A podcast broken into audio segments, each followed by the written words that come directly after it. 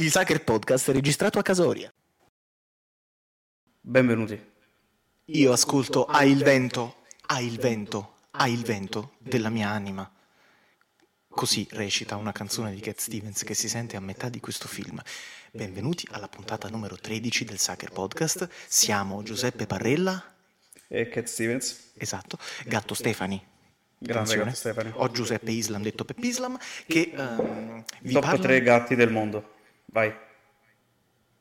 Gatti in scorsese, solo sì. perché non lo conosco. Ziggy Starket. E il ovviamente... gatto col cappello. No, Gustavo, Gustavo Loreo. Eh, però il gatto col cappello è potente. Top Cat. Quello di Dr. Shoes. Dottor? Il libro per bambini. Il gatto ah. grande col cappello strano.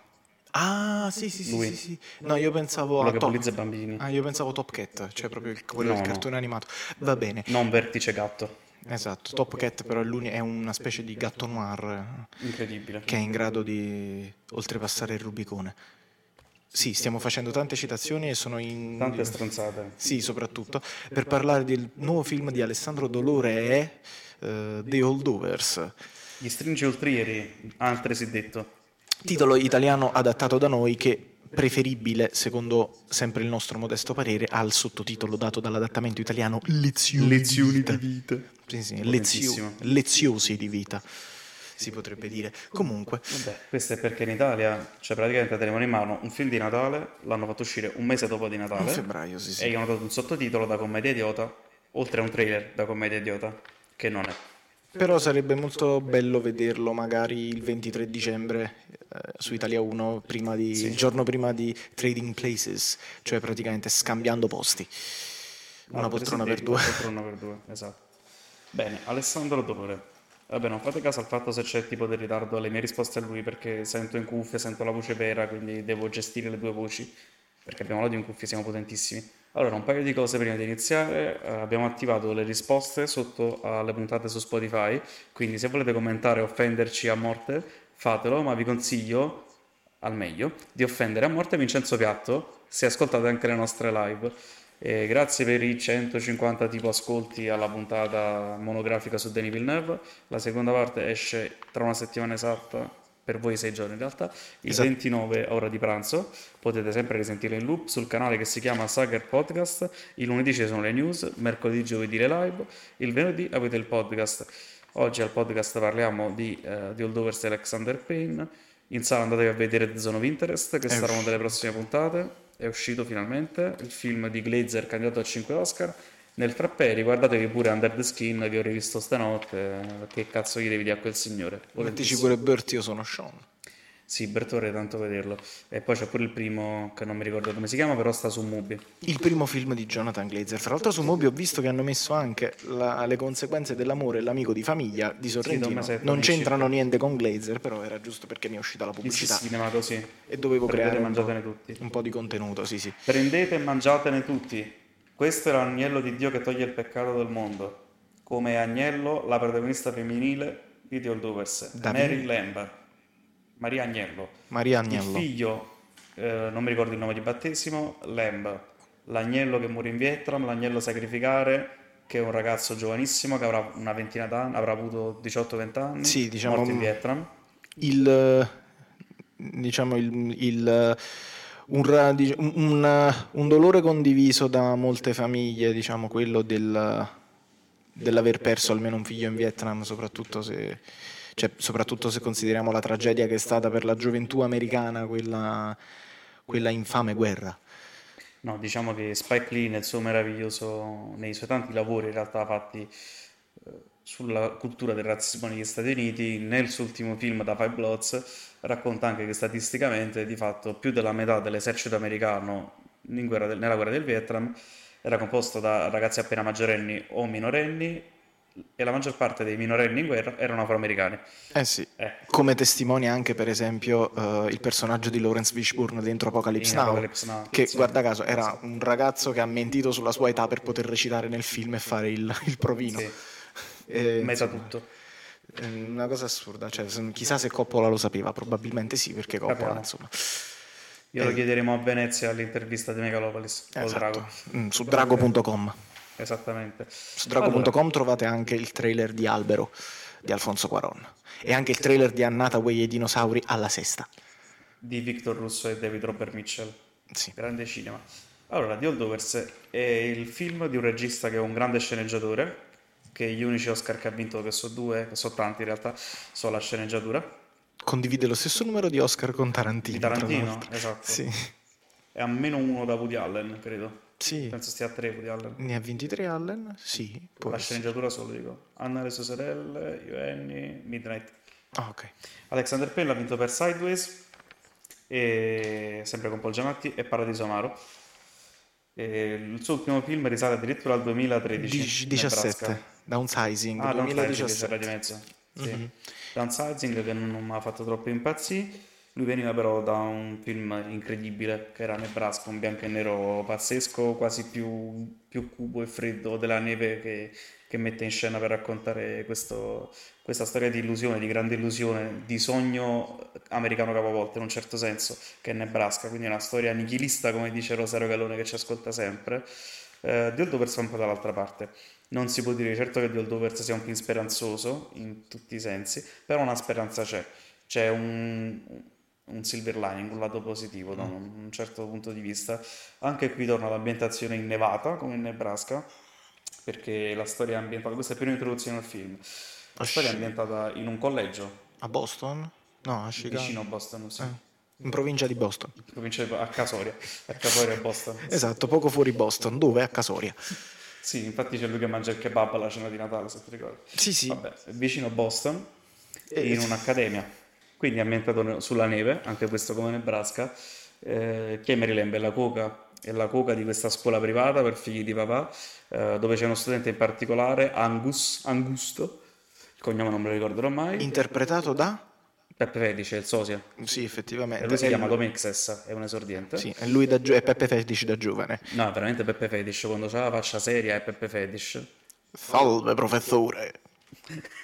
il professore che è un Paul Giamatti meraviglioso, occhio sbilenco nell'adattamento italiano, perché è un occhio... È un po' strabico. Sì, è completamente strabico. E Paul Giamatti nell'interpretazione della vita probabilmente, che interpreta proprio un personaggio che è lo stereotipo del docente frustrato dalla vita, ma non dal suo lavoro, dal suo approccio alla conoscenza in un certo senso. Ma grazie a Dio non è come la pianista di Michael Haneke, che insomma... Eh, a no, livello siamo, là è proprio una narrazione dell'ossessione e della ecco, perversione. Diciamo, ecco, il, il film è, è un...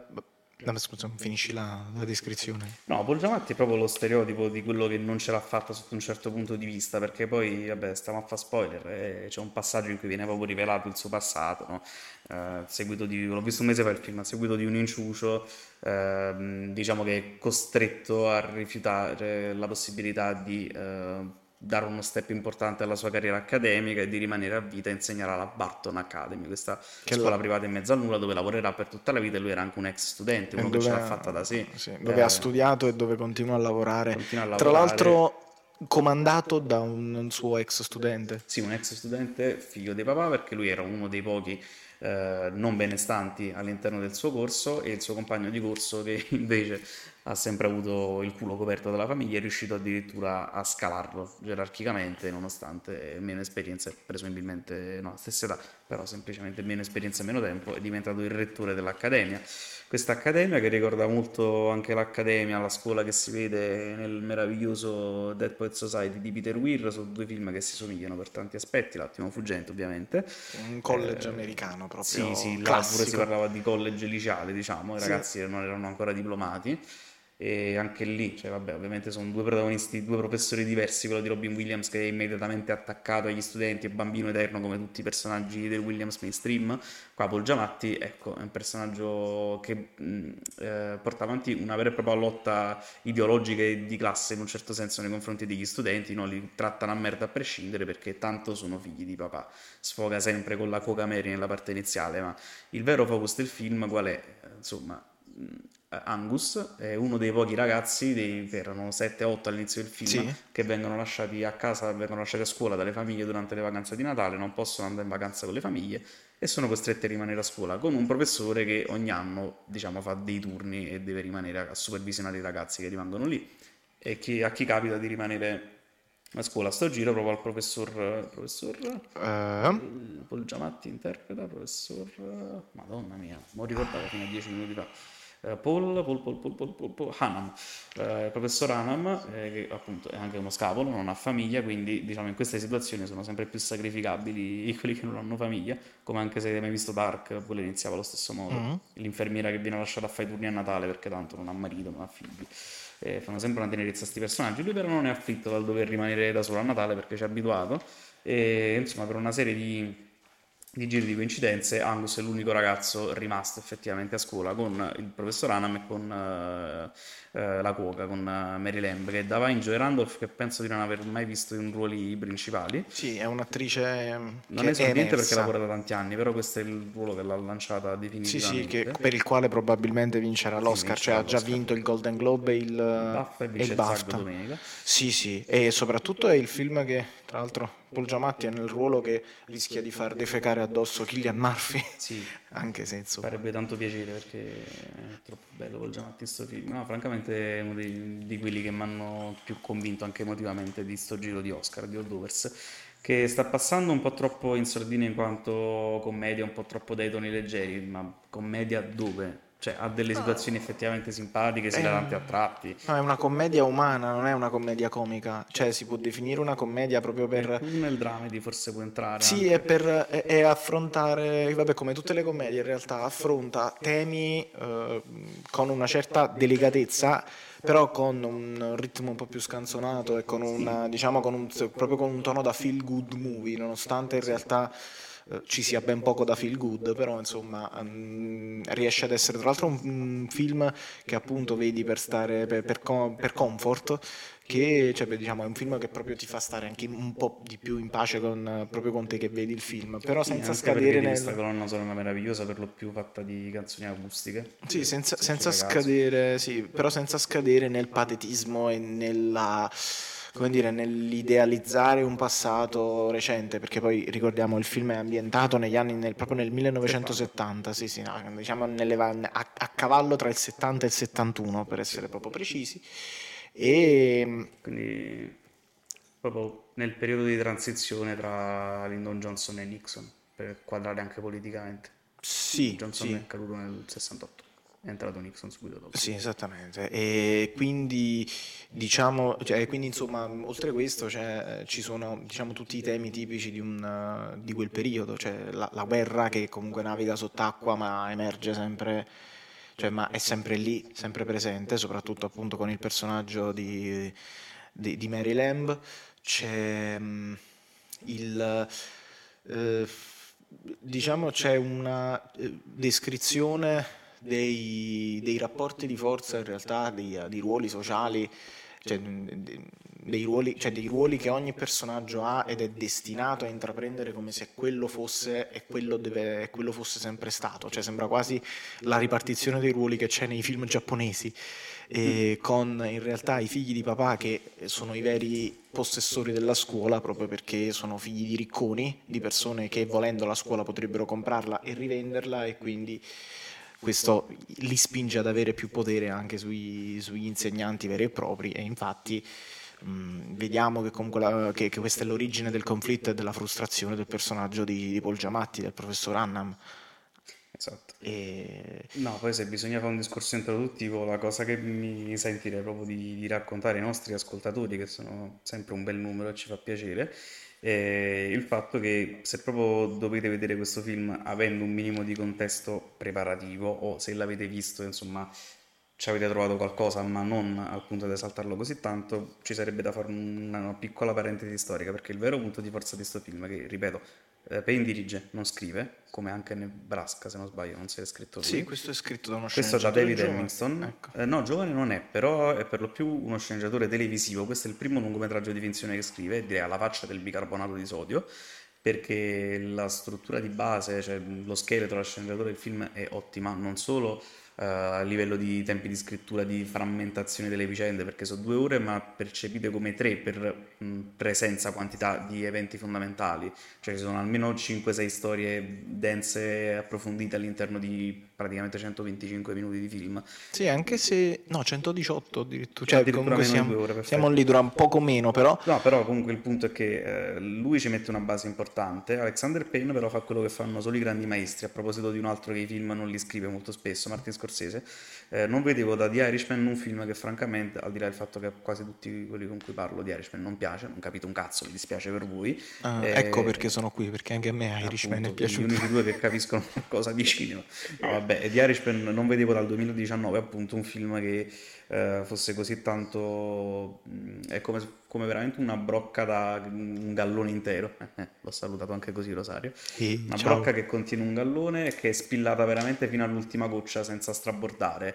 E cosa è il contenuto della brocca? È la cultura americana, la cultura americana che va mh, veramente dal postmoderno in avanti in realtà, perché Scorsese ti racconta tutto quello che va dal post anni 50 fino agli anni 90-2000 quando finisce il film, culturalmente, criminalmente, camorristicamente, e ti racconta un paese raffrontandolo a un'organizzazione criminale, alla nascita di una corrente politica, c'è anche il discorso sui fratelli Kennedy nel film di Scorsese, così come Alexander Payne qua raccontando storie personali, umane e storie di, di genitorialità di fatto in varie declinazioni, di paternità soprattutto. Ti racconta tutti gli Stati Uniti dagli anni 60 agli anni 80, nel senso il film è ambientato nel 70, che non è importante per le proteste, eh, perché il Vietnam è stato quello che è stato per gli Stati Uniti, il 70 appunto è un anno dopo, esatta- questo è Natale 70, è ambientato il Sì, film, quindi Natale- sì, Natale praticamente un anno e 70. mezzo dopo l'insediamento di Richard Nixon. E che significa l'insediamento di Nixon? A parte un ritorno a una destra abbastanza spietata, no, eh, Law and Order, che non è la serie, ma è un motto, un'ideologia. E... Dun dun. Tan tan Che cos'era? Nei Griffin che c'era? No, in The Office c'è un episodio bellissimo, c'è una post credit di una puntata in cui Michael Scott eh, ha un provino a teatro, in scena una puntata di Law and Order in cui interpreta tutti i personaggi e fa pure la sigla. Dun dun. Sì. We have a body here, e poi fa anche il carattere. Nei. Griffin, nei Griffin invece c'era nel sistema televisivo americano gli spettatori vengono intrattenuti da due, tipi di spe- da due tipi di spettacoli. Uno, le commedie che cercano di far ridere, tipo mostrando un uomo che cerca di riparare senza successo le tubature dello scarico, e la seconda invece le sitcom, le, i cartoni animati che fanno ridere servendosi delle scorregge. Questo è il nostro caso. Tom Tom, scusate, ho scorreggiato. This is cinema. No, Marti è televisione questa, vabbè comunque. Eh, quindi l'insediamento Nixon che significa al di là di un passaggio, c'è la nascita anche del law and order, significa una cosa principalmente, quel minimo di, ehm, di dialogo che esisteva tra i sessantottini, i pacifisti, quindi i ventenni e i trentenni dei, di fine anni 60 e il governo degli Stati Uniti, quindi la giunta, la giunta Johnson che era figlia della giunta Kennedy, pace all'anima sua, ehm, quel dialogo muore con l'arrivo di Nixon e la chiusura del dialogo tra eh, il cinquantenne, il papà, no, eh, la generazione che ha il governo e eh, le prossime generazioni, quindi i sessantottini di allora, quel dialogo muore e questo film racconta perfettamente anche questo, cioè il dialogo che non esiste in partenza tra Angus, ventenne, diciottenne, insomma, diciassettenne, Col e- mondo in mano. Che, col? Col mondo in mano. mondo in mano e Paul Hannan che detiene il potere, la- che è in cima alla scala gerarchica all'interno di quel contesto là, che è il suo tutore. Per certi versi è il custode, è il custode della memoria culturale e storica, di, un di una memoria culturale e storica che però non è neanche propriamente sua, perché comunque lui è sicuramente più colto della maggior parte degli americani come personaggio, perché gli americani si sa non studiano. Sì. Oh my god, it's an upper Rome. Ecco. Questa è l'americana media in vacanza in Italia. Eh, al di là di questo, comunque, c'è il silenzio, eh, l'assenza di dialogo tra il governo del 1970 di Nixon nei confronti dei rivoluzionari che lottano per la fine della guerra in Vietnam. Muore come è morto il dialogo tra il giovane e l'adulto che detiene di fatto eh, il potere in questa situazione di holdovers. Rappresentano esattamente quella situazione lì. Non c'è dialogo tra mondo dei docenti e mondo degli alunni, come non c'è tra il pacifismo e il governo degli Stati Uniti. E questo già è un assaggio di quello che fa Alexander Payne in questo film. Fa anche un'altra cosa, eh, secondo me, molto hitchcockiana. Eh, ti ricordi in Psycho il fatto che, come ci spiegò Rosario, che sempre salutiamo, eh, quella lezione bellissima che fece su Psycho, su come, su cosa, su come riempie lo sfondo dietro... gli dietro-. Sì, e non solo con gli uccelli, ma se non sbaglio con, fo- con forme eh, spigolose. Sì, Quindi con tipo quadri, eccetera, sì. eccetera. Spigolose quando si inquadra Quando inquadra Marion Crane. Rotonde quando inquadra Marion Ah, e spigolose quando inquadra. Norman. Norman Bates, oppure mette a un certo punto sullo sfondo su di lui un libro aperto.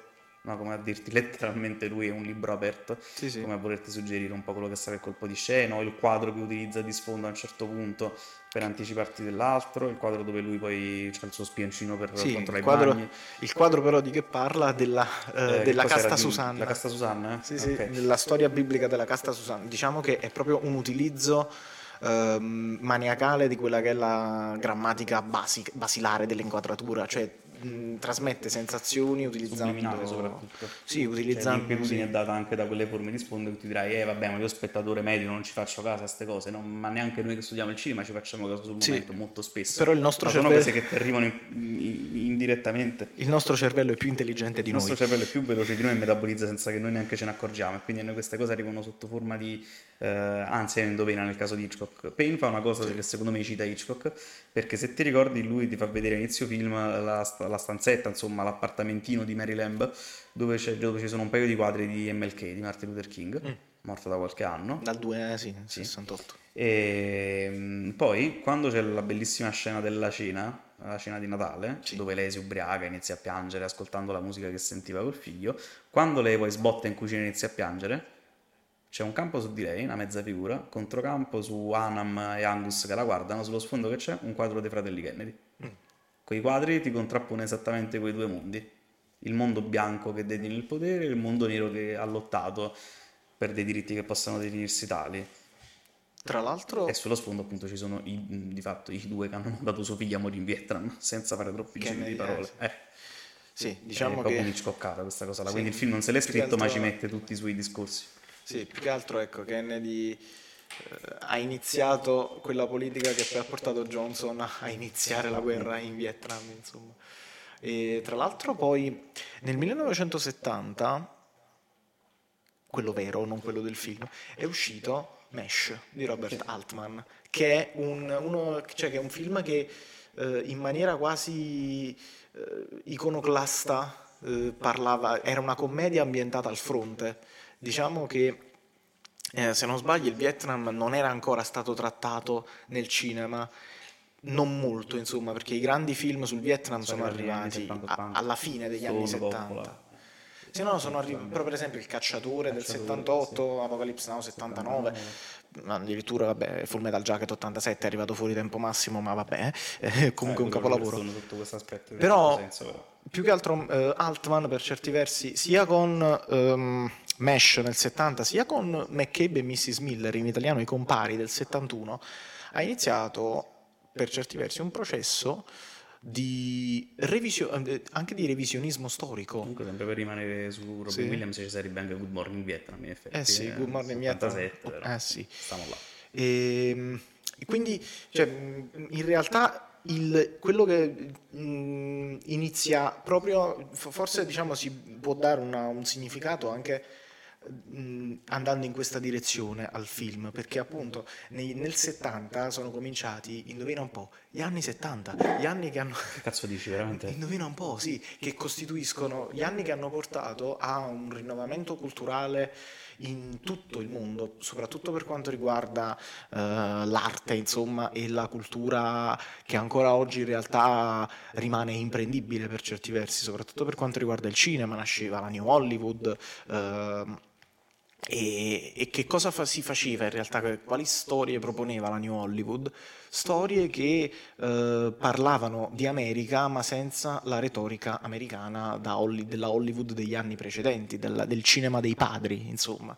Eh, risentivano delle varie, nuove, delle varie new- nuove ondate europee e ovviamente eh, da questo, diciamo, da- in questo clima sono nati poi dei personaggi che ancora oggi eh, incensiamo e che, eh, tra cui uno che diceva sempre this is cinema, this is cinema, this is cinema. Non lo conosco è. Ecco per l'appunto. Conosco quello che dice Want Cinema Bear. E, mm, e quindi e che soprattutto costituiscono anche il, mm, il materiale di partenza dello stesso Alexander Payne, perché esteticamente parlando il film sembra uscire da quel periodo lì, solo che è fatto dopo 50 anni con molta più consapevolezza anche dal punto di vista storico e, e per l'appunto culturale, ecco, cioè con dei diciamo con, un, con dei traumi e delle con- eh, appunto delle eh, con- eh, come dire, con, non solo per quanto riguarda appunto il discorso dei traumi, ma anche per quanto riguarda le um, lezioni che può, avere, che può aver insegnato un decennio come quello a distanza di tanto tempo. E quindi ancora una volta esplorare un passato relativamente recente diventa utile per uh, scavare nelle proprie, nelle proprie, radici e di conseguenza si possono portare alla luce delle, uh, del, dei discorsi che non sono stati, cioè che, non, che all'epoca magari non erano approfonditi o non erano mainstream come dire, cioè per esempio quindi c'è un po' un compendio di tutto quello che poteva essere la società degli anni 70, come hai detto tu, c'è appunto il vecchio, c'è il giovane, vecchio fino a un certo punto perché comunque, però è un cinquantenne che ha insomma la mentalità di uno un po' più anzianotto e soprattutto appunto c'è il, il, il dramma della, della Uh, di quello che è considerato o lo, uh, diciamo la, mh, mm, il ceto inferiore, se non addirittura lo scarto della società, perché comunque siamo alla fine, più al, verso la fine degli anni 60 piuttosto che negli anni 70, non sono ancora state cioè, le proteste per i diritti civili, eh, i, diritti, diciamo, i, diritti, civili erano un argomento nato da poco per certi versi. Sì, e, sì. e, quindi ehm, esattamente come si fa, come si è fatto in quegli anni, che in quegli anni cosa si è fatto con il western? Lo si è preso e lo si è ehm, interiorizzato, soprattutto per quel che riguarda le ragioni dei nativi americani e il ridimensionamento del ruolo dell'uomo bianco. La stessa cosa in realtà la fa qui Payne, cioè praticamente fa, è come se facesse un western eh, come si fanno oggi, nel senso eh, il discorso è lo stesso, ovvero ridimensiona un po' quelli che sono i ruoli dei personaggi, quello che vogliono significare e, e il simbolo e quello che rappresentano per come dire, per giungere ad una nuova ad un nuovo modo di rappresentarli, omaggiando anche con sentito affetto quello che era lo stile estetico e soprattutto ancora una volta si parla di nuove famiglie, di famiglie sì. per scelta, diciamo. Sì, diciamo che è una narrazione alla quale stiamo andando incontro in quanto non solo industria cinematografica, sì. ma anche da un punto di vista della narrativa che vogliamo dare come, come popolo di fatto. E nel, farlo, e nel, farlo, farlo, in realtà ehm, dimostra che mh, mm, se per scelta la famiglia, cioè nel senso che eh, all'inizio, diciamo che alla base della... Eh, de, allora, quello che voglio dire è che la famiglia che viene rappresentata sia nella locandina sia comunque nella, quel, nella maggior parte del film è per certi versi una famiglia tradizionale con... Sì, no. Mh, eh, sì nel senso che... Uh, perché comunque si tratta di, mh, di, madre, padre e figlio, cioè le figure proprio um, che notoriamente vanno a comporre quella che è la famiglia tradizionale, però il punto è un altro, il punto è che sono dei personaggi che si sono scelti. Sì, è una famiglia di scelta. Eh... Eh, però ti posso fare il contropiede perché sì. dico da un mese che per me sono tre madri, non sono padre, madre, figlio loro tre. Nel senso che il concetto di ragazzi ma- di ragazze madri è importante qua. Eh, Mary Lamb avrà 40 anni nel film, non può avere 50 anni, è troppo sì. più giovane, si vede. Anche la stessa attrice, non eh, penso lei ha 40 anni. Ecco. Ok, eh, quindi sto figlio realisticamente l'avrà avuto all'incirca a 20 anni, poco più, poco meno. Ok? Una figura paterna di questo ragazzo morto non si vede, non viene nominata mai eh, non penso che sia quel cazzo di, di, come si chiama, l'inserviente della scuola, non penso sia quello un compagno di lei, assolutamente no, non, non mi sembra un uomo a lutto, ecco. Quindi probabilmente lei sto bambino se l'è cresciuto da solo per tutta la vita, o con l'aiuto di, della madre, della sorella che si vedono a un certo punto alla fine, quindi lei è stata ragazza madre, ok?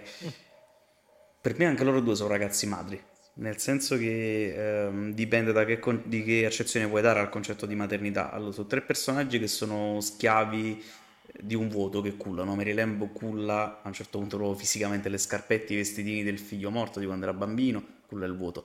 Cullano il vuoto uh, Anam e Angus, che sono due personaggi identici per background, due personaggi che non hanno avuto una figura paterna, hanno avuto figure materne eh, assenti. Anam si è fatto da solo, uh, Angus capisce che dovrà farsi da solo perché una figura materna non ce l'ha concretamente, sono personaggi che sono cresciuti di fatto per motivi simili ma diversi, lui ha un padre in casa di cura, eh, senza genitori, loro sono le madri di loro stessi, nel, moment- nel momento in cui dai a maternità l'accezione di calore, contatto umano e direzione di crescita in un certo senso, loro sono la, la propria medesima freccia direzionale verso il futuro che vogliono essere, loro sono la scelta consapevole in base alle scoperte che fanno al mondo di cosa vorranno essere e soprattutto loro stessi cullano il loro bambino interiore che non se n'è mai andato perché insomma, non avere, essere orfani di fatto comporta anche quello, no? non, non, abbandonare mai completamente l'idea di infanzia perché spesso la si perde, perdendo anche genitori, se... si è costretti a essere adulti e soprattutto eh, ragazzi madri perché dici un attimo una cosa perché ho perso un attimo il No, punto. diciamo più che ragazzi madri è come se fossero sia padri che madri di loro stessi, perché comunque eh, è, è, è, la convivenza di queste due figure in realtà a determinare quella che è la loro personalità, perché c'è eh, appunto l'accoglienza e, il, e l'emotività eh, della figura materna eh, e la ehm, il, um, il, ruolo paterno in questo caso diventa più un ruolo di guida per quanto riguarda le, la, il giudizio, inteso come essere giudizioso, eh, non giudicante, che per quanto riguarda poi il determinare il percorso di vita. E ovviamente eh, devono coesistere queste due cose perché insomma non si possono prendere delle scelte solo perché solo in base alla eh, diciamo, a come, eh, a come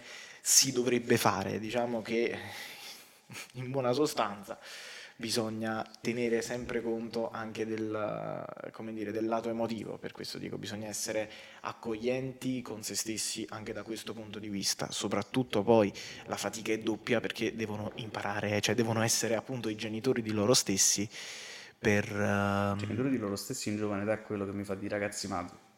Sì. Paul da ragazzo ha dovuto assicurarsi un'educazione in autonomia, senza genitori, mm. idem con Patate, Angus, cioè non si è assicurato un'educazione perché sta sfumata esord, ma deve scegliere da solo cosa vuole essere perché la madre preferisce andare in luna di miele col secondo marito piuttosto che sì. stargli appresso, mentre il padre, dal quale non è neanche realmente divorziato, è chiuso in un manicomio praticamente. Sì, il padre che, che c'aveva? No, ha avuto tipo un ictus e poi ha la schizofrenia, tipo. Mm. Sì. E, e poi soprattutto, eh, cioè sono loro due, sono padri, madri e figli di loro stessi, sì, e sono anche orfani nell'accezione in cui orfano non vuol dire necessariamente privo di genitore, privo di, di, padre o di madre. Cioè l'orfano non è come ci insegna Paolo Sorrentino in È stata di Dio, in cui il protagonista diventa materialmente orfano, diventa orfano in quanto status. Però Sorrentino ci insegna cosa? Che l'orfano è uno stato dell'anima in realtà, l'orfano è l'avvertire il vuoto, l'avvertire la solitudine, secondo è stata la mano di Dio, capolavoro di Paolo Sorrentino, eh, che è anche quello che ci insegna di Oldoversi in, in un certo senso, cioè anche Payne la concepisce così, sono orfani non perché hanno un'assenza materiale ma un'assenza nell'anima e per questo sono tutto e nulla, padri, madri, figli. E, il conforto lo trovano nella solitudine degli altri, quindi nell'essere orfano del prossimo, che in questo caso è una figura genitoriale di Angus per Paul e viceversa, da padre a figlio per Paul ad Angus. E poi, poi, poi, che volevo dire? Non mi ricordo. Um, cercate di vederlo in lingua questo film perché sì, il doppiaggio riuscite. italiano non ha tenuto conto degli effetti audio sì, perché il film ha tutta un'estetica anni 70. Lo si sente già eh, dalle canzoni che sono sì, sporche, le canzoni, graffiate. gli effetti sonori sono sporchi. Se voi sentite ad esempio quindi pagine che si alternano, lo sentite graffiato come veniva preso l'audio in presa diretta mh, all'epoca, 50 anni fa. E la fotografia eh, ha una pasta da pellicola, anche se non è pellicola, colpo di scena incredibile, eh, non è girato con una camera analogica, ho controllato, è un Harry. Narri digitale e quindi una grana da, da 35 mm anni 70 sporchissimo fatto tutto in post che è miracoloso per quanto è lavorato bene. un risultato sì dubbio. francamente da un sacco che non vedevo una finta grana fatta così bene. L'audio è così la fotografia è così il modo in cui è illuminato si vede che è illuminato molto a luci diegetiche luci naturali sugli esterni. Uh, penso dando fi- un finto effetto da pellicola ad, alte, ad alto ISO ad, alte, ad alta esposizione eh, perché almeno questo è il risultato che ti dà, non è un film cupo, un film in cui proprio percepisci la necessità di spararci tanta luce per dare un'illuminazione anche fioca. No, anzi è proprio un film tra l'altro molto caldo, Sì. molto accogliente anche questo. Ma infatti questo è già un classico di Natale, eh. Sì, sì. strategia distributiva strana, ma siamo a tutte le emittenti televisive pubbliche e private d'ascolto. Se ve lo pigliate e lo sparate in loop tutti gli anni a Natale, vedete che questo diventa un film per famiglie, fate il nuovo Poltrona per due in Italia. Sì. Questo film arriva perfettamente, perché... Magari a- la Rai potrebbe fare così. Sì, un fa film diretta è concorrenza a Mediaset. assolutamente un film serioso, che da come uno ve lo sta raccontando pare che vi state andando a vedere un pippone sociologico, non è quello. Queste cose ci sono, vi arrivano, a prescindere da quale background, da che tipo di esperienza e rapporto abbiate col cinema. Sto film arriva, vi arriva inconsciamente, perché il cinema è questa roba qua, il cinema arriva visceralmente senza che voi ve ne accorgiate. Più una roba vi stranisce una volta usciti dalla sala, più vuol dire che ha funzionato nel bene e nel male. The Oldovers farà questo, vi arriverà a livello... A livello Inconscio, a livello conscio- inconscio, proprio No, diciamo tutto questo discorso è, è, diciamo, è sempre frutto di una riflessione. Tu l'hai visto il mese scorso, io l'ho visto tre settimane fa, però mh, nel momento in cui lo guardavo io pensavo, oh che bella commedia, nel senso, oh che bel film che... Sì, a livello superficiale, ma è Sì, a, la parola. eh, a livello, però a livello, a livello superficiale vi vi vedrete eh, una commedia, diciamo, che potrebbe assomigliare a tante altre, però poi vi rendete conto che non è così, perché insomma un- non ci sono tra l'altro molti dei, proprio dei, dei punti, degli, degli sviluppi di una commedia, cioè di un film come potrebbe essere appunto L'attimo fuggente, nel senso non, non c'è nessuno muore durante la storia, non ci sono Sì, insomma, morto è prima che inizi la storia. quindi. non ci sono eventi particolarmente eh, traumatici, diciamo che è molto realistico anche da questo punto di vista, però l'evoluzione che prende è proprio come quella di guardare, cioè noi conosciamo dei personaggi e facciamo la loro conoscenza e, conosci- e- e li- li vediamo mentre si conoscono Sì. e comunque alla fine del film resta poi qualcosa e nell'ultima inquadratura tra l'altro che non si spegne prima dei titoli di coda nel senso i titoli di coda sono a schermo sono- compaiono direttamente sull'immagine questo Sì, volevo sì. dire ci ho messo troppo tempo per dirlo ma vabbè Ehm, rest- cioè, diciamo che eh, comunque poi resta un qualche cosa che ti fa dire però, però bello Però bello, però bello è Però una bello. buona chiusura. Poi posso dire che mi piace molto di più dell'attimo fuggente, che è un film che mi piace molto in realtà. in realtà Mi piace eh, moltissimo questo. Questo me lascia. Sì, io diciamo che. eh, Altra unpopular opinion, forse, ma eh, io all'attimo fuggente, prima di, di Holdovers, preferivo eh, qualcuno volò sul nido del culo. Eh beh, dai, sono diversi. Eh, diciamo che la- è, è l'argomento che è più. l'ambientazione che è più eh, dura, perché comunque è un manicomio, non una scuola, però insomma. C'è, sono- strutturalmente sono molto sicuramente dei film simili. sul trovare se stessi, però è più di formazione. Vabbè, sì, Eh, l'attimo fuggente, eh, sì. Io Lovers non è un film di formazione, mm, no. Non, non- non del tutto, c'ha delle piccole cosarelle in effetti. La buovo. È un film sull'abbandono, sull'assenza, diciamo. Però sono entrambi film sul trovare se, sul trovare se stessi, eh, di Holdovers e qualcuno sul nido del cuculo. Mhm. No, ma in realtà parlavo di qualcuno con la suonito del cuculo e l'attimo fuggente. tante connessioni. Non so, ci ho, ci ho pensato parecchio quando li ho, quando li ho quando li ho visti, insomma, soprattutto perché c'è la... mm, mm, sono, diciamo, hanno molti punti in comune anche a livello di trama, secondo me. Cioè il, l'uscire da una situazione di conformismo e di... eh, insomma, e, assaporare la... rispetto al conformismo. e assaporare sì, una libertà basata su diciamo Vivere, banalmente. esatto su Eh, vivere L'attimo Eh, fuggente sono dei ragazzini che non vivono, eh, stessa cosa pure i, i malati i malati, che poi malati, la malata e l'infermiera non sono loro, Eh, sì diciamo, diciamo, i, i ricoverati. i finti i, diciamo i malati pazienti. i, mala- i pazienti immaginari nel senso che Sì, sì, i altri sono completamente annichiliti ma cioè nel senso quelli a parte i malati gravi però Vabbè, voi viene dubbio, guardatevi tutto Milos Forman, Sì, sì, e vi poi- togliete un pensiero. poi magari ci scrivete un commento magari vedete L'idea è che qualcuno merda volò- qualcuno volò sul nido del cuculo, là vi veniamo a pigliare e ammazzate. cioè, no sì mm, Non bestemmiate. non posso fare a meno di darti ragione perché qualcuno volò sul nido del cuculo penso che Ultimate Cinema. Cioè, Cioè, tra, tra i film che hanno vinto i Big Five, eh, diciamo non pigli mai male. No, esatto, sì, Eh, accadde una notte, è quello che... una notte, poi c'è il silenzio degli innocenti, che per me è una delle più grandi lezioni di cinema Vabbè, di sì, ultimi 30 cinema proprio... Eh, E ah, qualcuno brutto, sul nido è del cuculo. difficile scegliere. Io nei Big Five ci conto sempre anche Kramer contro Kramer. Meryl Streep è accreditata come non protagonista, Sì. però di fatto ha vinto film, regia e sceneggiatura. Quello mi manca, Kramer contro mia, Kramer. che roba incredibile. Che bello, eh? Tra l'altro Una- lo stesso una anno... coltellata di due, quasi due ore. Kramer Lo stesso anno era candidato pure mia. Apocalypse Now, per dire. Eh sì, però dispiace, è difficile scegliere anche di cuore tra quei due. Comunque, Mi immagino l'Academy in quegli anni, come si saranno scornati. sì, infatti, come cazzo devi fare a scegliere? Comunque, eh, penso che l'introduzione possa finire qui, a meno che non ci sia qualcos'altro da dire. Ah, il titolo di Holdovers. Di Holdovers, al di là del nostro titolo demente, cioè gli stringi oltre ieri, traduzione alla lettera, non sono le lezioni di vita come ci dicono gli adattatori italiani, ma sono i reduci.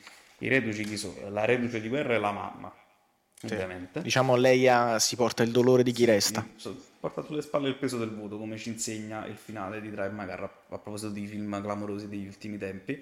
Eh, sono reduci anche i protagonisti maschili, che insomma, sono reduci dei padri che hanno perso uno morto, eh, Olanam, l'altro eh, perso nei meandri della propria mente, di fatto, della propria disperazione, della propria schizofrenia, del papà di Angus.